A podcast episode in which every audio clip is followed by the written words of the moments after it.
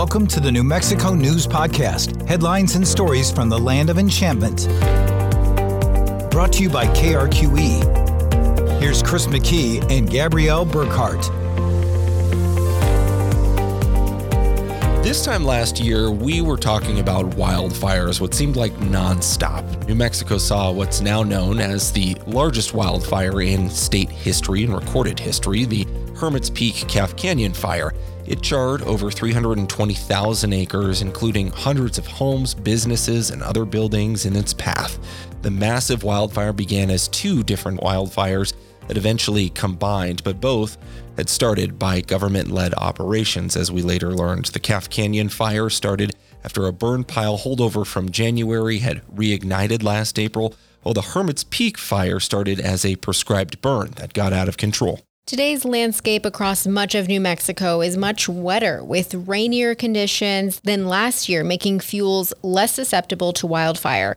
But the amount of loss from last year's wildfires is astronomical, and we heard from ranchers in that area that the land likely won't be the same again in our own lifetimes. And it's taken a lot of people in northern New Mexico, a lot of resources, hard work, and time to recover.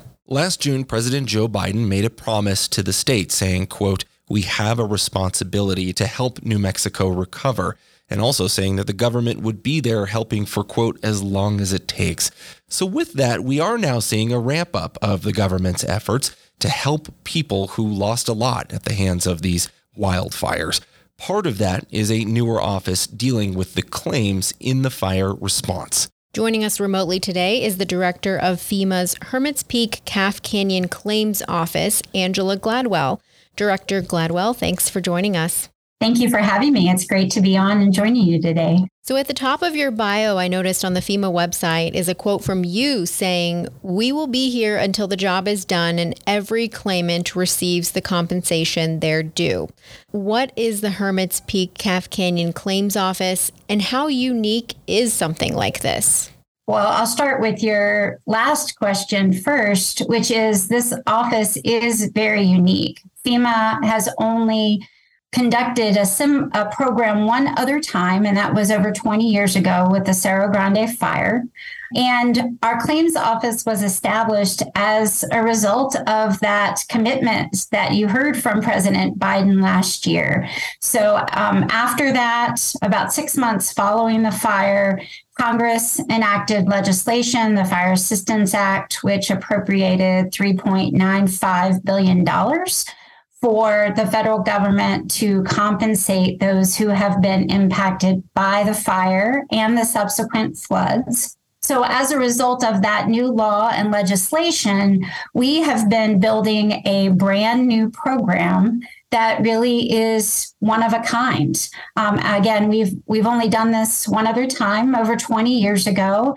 Uh, the population impacted by this fire is very different than the population impacted by the Los Alamos fire.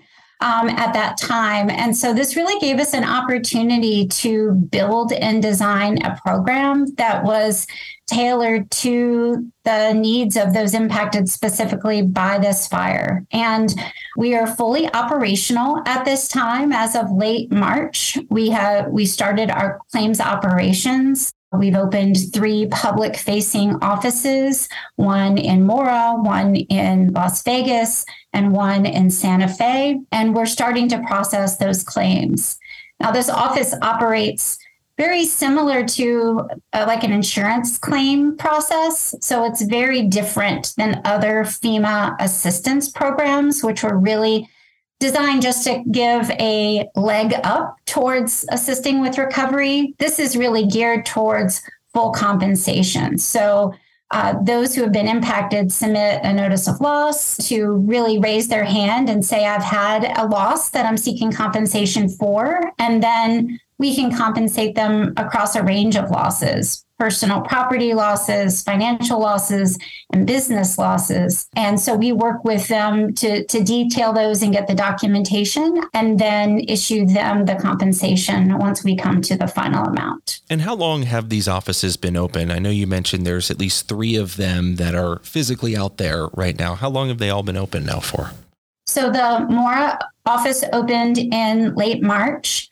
Uh, the Santa Fe office opened in April, as well as a temporary office at Luna Community College in Las Vegas.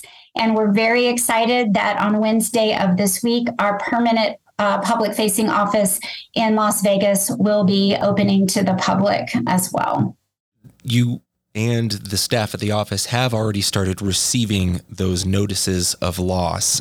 We understand that there's been at least over 800 claims, is what it sounds like here at this point. But I'm wondering if you could give me maybe the latest breakdown by the numbers. How many claims have been submitted? How many are sort of in progress right now?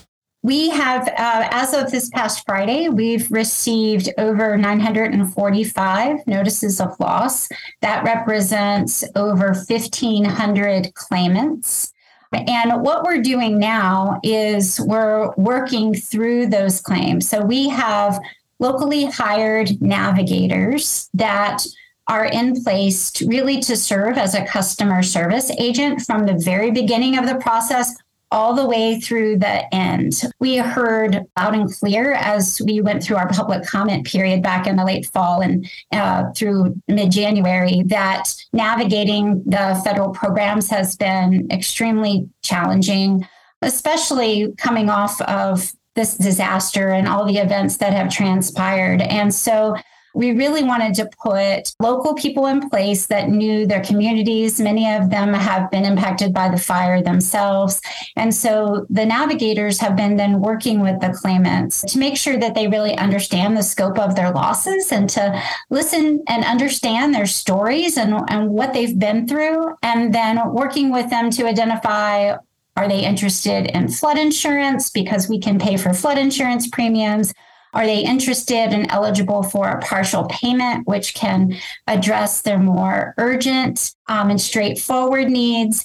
And we're starting to work through and process those um, simpler types of claims while we're dealing with the more complex issues uh, that folks are facing as well. And I'm thinking about what you're thinking, and that is our responsibility.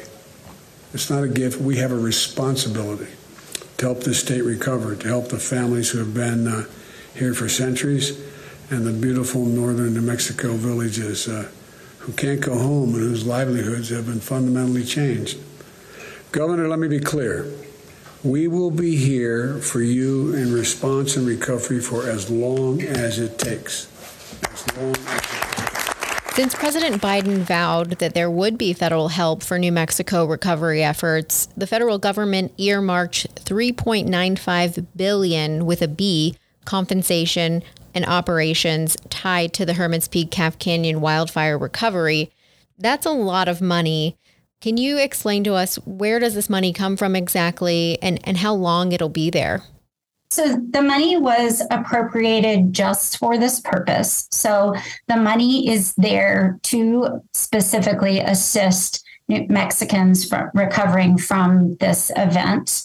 And it's going to be there until we process all of the claims. So the claim period is open. Anyone can submit a claim up until November 14th of 2024.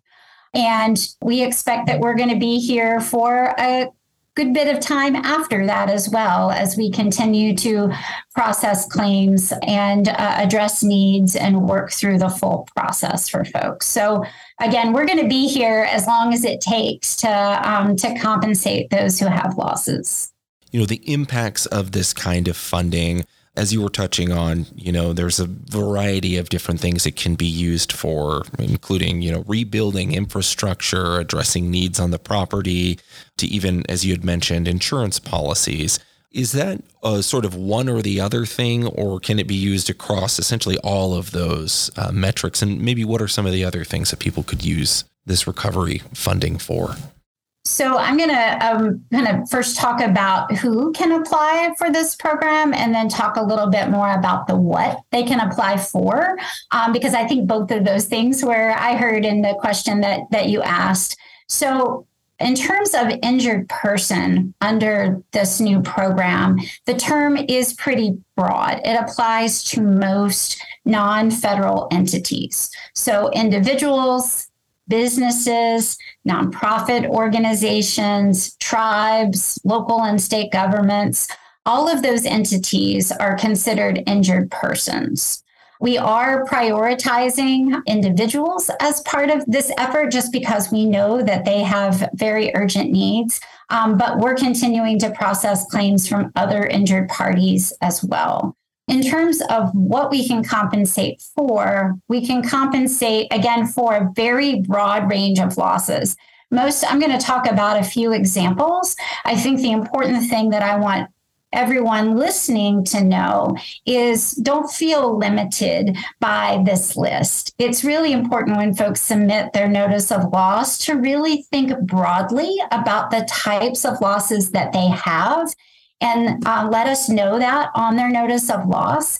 And then our navigators will work through that with them and certainly identify anything that is not appropriate under this legislation and can also then think about how they could link them up with other resources like disaster case managers who can meet those unmet needs that we're not able to provide for. But we can fund, again, a broad range of personal property losses, agricultural losses, we hear a lot about uh, livestock and feed for animals and hay, restoration of natural resources on the land that have been impacted, which we're very excited about our partnership with the Natural Resources Conservation Service that is helping us uh, address those needs. Business losses, lost wages, uh, medical expenses that people have had, including mental health services can be covered as part of this. And again, just broad financial losses.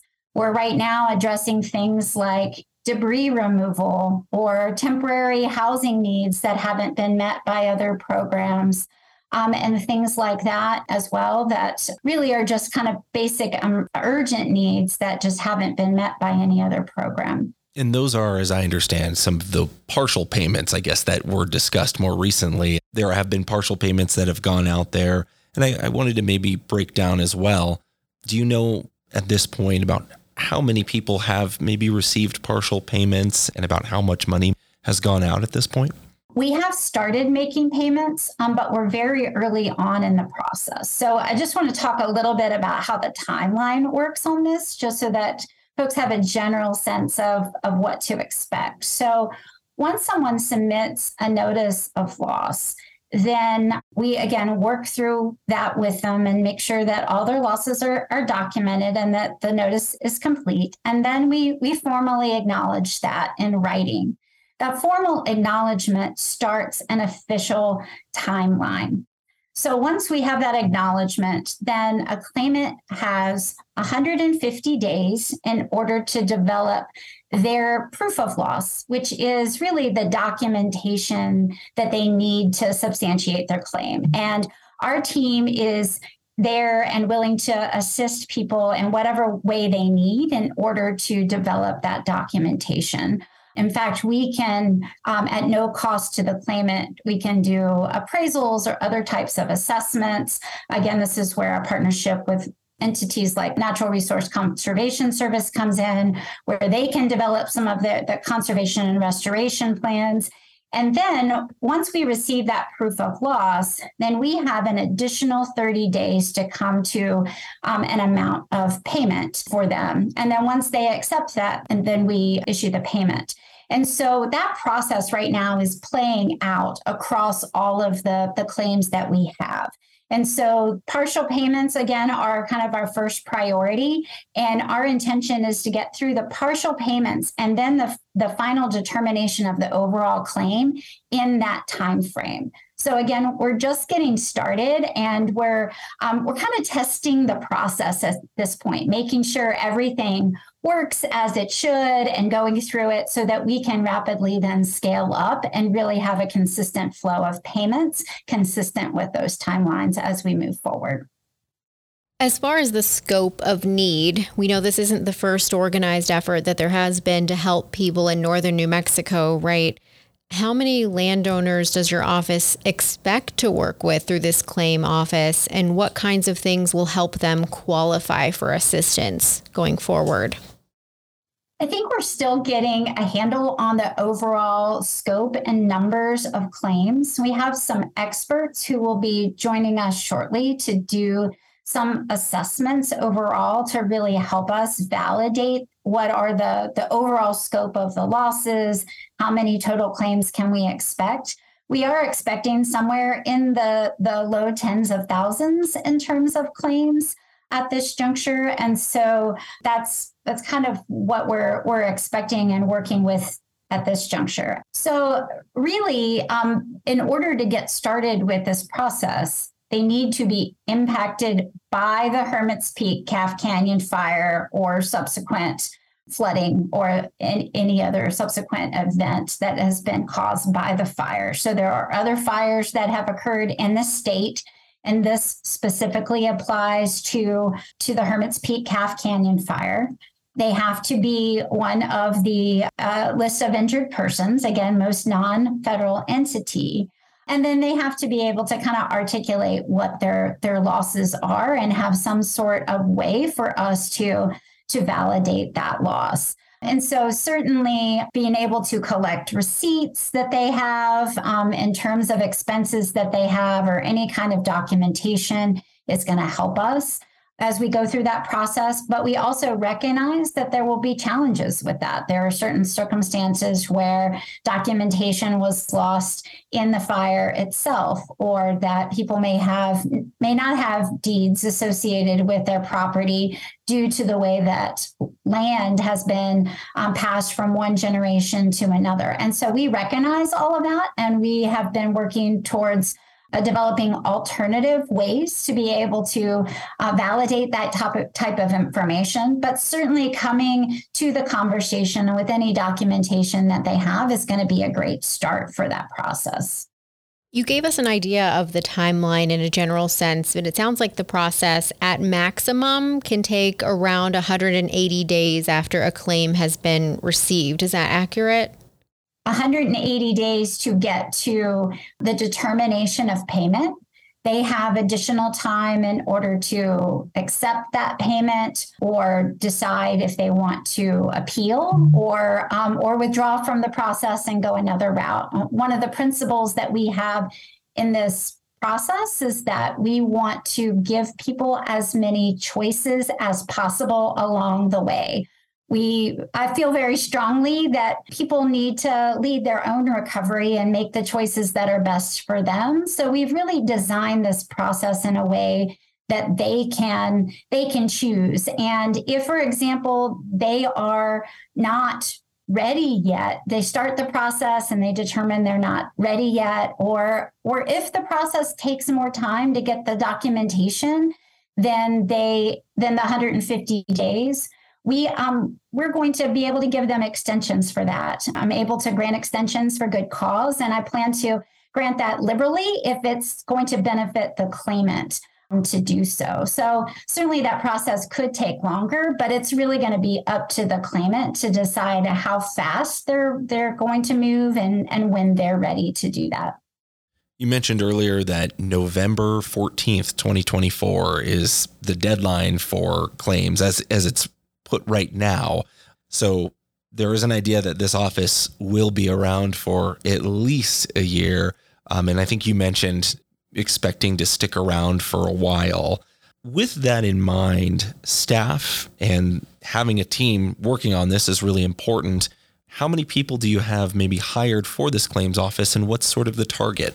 One of the things we want to do is make sure we have a good foundation of our key positions in place, and we're we're almost there. We have about 60 staff that we've hired. Many of those are, again, uh, locally hired staff from New Mexico. And we also have several contracts that are in place for some of our roles, like our claims reviewers, which are really the subject matter experts in terms of claims processing. And our goal is to be able to, to surge those staff as needed to be able to address increasing workload that could come in at, at specific times, but then also scale back as needed if uh, we start to see the workload slow down. For farmers and ranchers who've had to completely pivot their business, for example, or scale down livestock because of burned pasture, for instance, do some of these claims from the federal government also account for projected loss for them in the future? That's a really good question because I know there have been a lot of concerns that with the fact that the claims period closes November of next year, and folks know that they're going to have losses that go beyond that. And so the way we're approaching this is we're looking at each type of loss and then determining the best way to value that loss. So if that that loss we know is going to be projected into the future, then we're able to come up with a a loss methodology that will look at those future losses and needs and develop compensation that is fair based on those projections. So, absolutely. You know, one of the big things I imagine challenges we think about New Mexico, right? It's the fifth largest state in terms of land mass. Very large area we're talking about up in northern New Mexico. It can be very rural and reaching people who need this help sometimes can be a big challenge. We can say a lot of it on the news, but we know that not everybody is always watching or or maybe has the best connection to even download a podcast like this and kind of get the the details, if you will, about what's happening. But reaching people who need this help, have you been effective so far, do you think, in doing so? And maybe is there room as well for concern about making sure that you're not reaching the wrong people, the, the people who may be fraudulently trying to make that claim, as we saw so much during the pandemic, you know, people claiming needs for assistance and now we found out there's a, there's a whole big problem with with people who made claims who didn't necessarily need them. So I guess a twofold question: Are you confident you're reaching the right people, and how do you make sure you're not reaching the wrong ones? you know, I see this endeavor as a continuous learning um, uh, learning endeavor, and I feel like our goal is to constantly learn and improve and adapt as we need to. But I think one of the things that we I have really valued is in hiring, for example, a, a deputy director who is from New Mexico and a claims office advocate who is from New Mexico is that they have been able to really bring in that local voice and advise us on how we need to continue to revise our strategy to be able to meet people where they are and to make sure we're reaching the right people. So, for example, we've really leaned into radio um, as a means to be able to reach people. And then our advocate's office. So Paula Gutierrez is our claims office advocate who she has a wealth of expertise both as a local emergency manager for the Santa Clara Pueblo as well as an advocate for tribal issues her entire career and also knows uh, FEMA programs really, really well. So she's got this great blend of, of experience and she has really focused on a community engagement strategy. So she has hired a number of, of people who are serving as community liaisons who are really uh, going to places where uh, people congregate and spreading the message that way, finding the community events or finding events where, for example, seniors will be recognizing that they may need some additional assistance to work through this process. And so we recognize that being present and being in the community and word of mouth is very critical. But at the same time, we're looking for other means, such as radio, where we can reach broad audiences that um, may not be attending town halls or may not be on social media to be also to get the message out. And in terms of your second part of your question, we absolutely want to make sure that this funding is going to the people that need it and not to bad actors um, that are really trying to take advantage of this program and the federal government. We have partnered with the inspector general. They received some funding um, as part of this appropriation. And they've already been here in New Mexico, have been supporting us as we've been developing internal controls. and training for our team on fraud. Um, but one of the things that we're finding is this is also a benefit of having navigators who are from the community because they have already been able to identify things that just don't seem right or where clearly people are engaging that don't seem to, to have fit uh, the, the local community members that they know. And so that's certainly great having them as our eyes and ears in the community um, and directly engaging with our claimants. Last thing that just came to mind while you were talking about that, going out to these events where maybe some older folks will be at who need assistance, who don't aren't necessarily probably logging into the computer often and, and checking for things like this. How does somebody know when someone approaches me saying they're from FEMA and they want to give me this money, how does someone know this is not a scam? Because that can sound scammy, right? Like, hey, you might Absolutely. need help, give me all your information I want to give you some money and help you out? No, that that's a great question. You see the logo behind me. Uh, we have uh, not only the FEMA logo, but also the Hermit's Peak Calf Canyon logo. And when we go to community events, we make sure to point that out. One, so that any product that they're seeing, because we're seeing a lot of misinformation being spread about the program is making sure that people, if they're seeing information, they're looking for this logo to know that it actually came from our office. So that's one thing. The other thing is that everyone in our office has a badge, and both our contractors as well as our federal staff. And we encourage everyone who is interacting with our team members to be able to ask for that identification before they start engaging or sharing their information. And that's important. If they have any questions or concerns about any any engagements that are over the phone or via email, we also encourage people just to walk into one of our offices. Um, again, at one of our published three published locations, because there are other offices out there that are advertising that they are fire claims office offices that are not associated with the, the FEMA claims office, and they can walk in and they can get assistance in person as well. I had one other question, a little bit more on the personal side of things for you. You've obviously done this type of work for at least part of your career that I know. What made you want to be the director of this entity in this moment? And do you feel a sense of, of gravity about the work that you and the team are doing? I have been working for FEMA. This is my 25th year. I am from a small town in Virginia in the Blue Ridge Mountains. My in-laws live right up against a national forest and are live the threat of wildfire day to day themselves. I understand the challenges of local communities not having a voice in what the the government is sometimes doing for them maybe not with them. And i saw opportunities to be able to ensure that the federal government does the best it can to serve people in in rural communities who have been impacted by these catastrophic events. It's what drew me to FEMA and what has kept me there uh, for the the 25 years.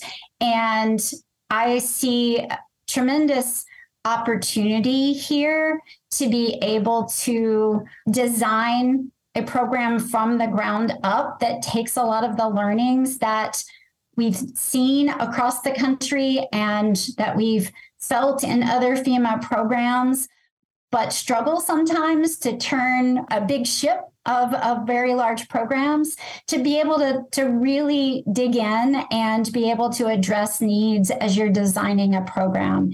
And to me, that was just a tremendous opportunity to be able to, to do that and learn from it. And I feel like not only be able to deliver a program that's meeting the needs for people who need it today, but also to feed that input back into uh, FEMA and the federal government um, to be able to say this is what's working or this is what's not working. I'm I'm not expecting to always get it right. Um, as we're trying out new things in the design of this program. But my commitment has always been we're going to continue to get feedback and we're going to learn and we're going to do everything that we can to ensure that we have a fair and transparent process. And so, as I have those learnings, I also want to feed them back into the rest of the agency. Is there anything else that you want people to understand about this process or anything that we didn't ask you? I really want people to give this program a chance. And if they have needs to get started with your notice of loss and have those initial conversations with navigators and see if we can meet your needs. I feel very strongly that this process and program is the most efficient and effective way for people to get the compensation they deserve from the, the fire and the floods. And we're absolutely committed to making that process fair for people. And if you have any concerns, you have an advocate that you can address your concerns with um, who reports directly to me. And you have many choices along the way. And you don't have to decide that ultimately you're going to go with this program for your compensation until the very end of the process. So you have so many choices, and um, we would love to be able to serve you and meet your needs. So please, please give the program an opportunity and a chance to work for you. Angela Gladwell, thanks for joining us. We appreciate your insight about the program. Yeah, thank you for your time. Thank you so much for, for having us, and uh, we hope that we'll be talking to you again sometime in the future. Thanks again to Angela Gladwell from FEMA for explaining how this all works and how people can apply.